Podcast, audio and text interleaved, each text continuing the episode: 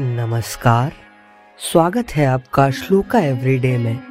आज का श्लोक मैं लाया हूँ आपके लिए शिव पुराण से चुनकर। देवों के देव महादेव को प्रसन्नचित करने का एक श्लोक। आइए श्रवण करें आज का शिव श्लोक।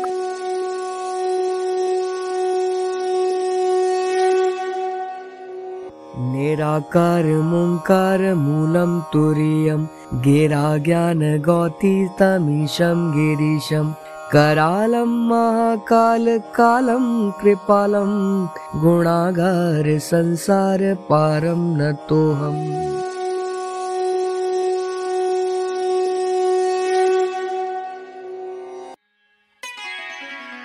निराकार ओमकार के मूल, तुरीय वाणी। ज्ञान और इंद्रियों से परे। कैलाशपति विकराल महाकाल के भी काल, कृपालु गुणों के धाम, संसार से परे। परमेश्वर को मैं नमस्कार करता हूँ।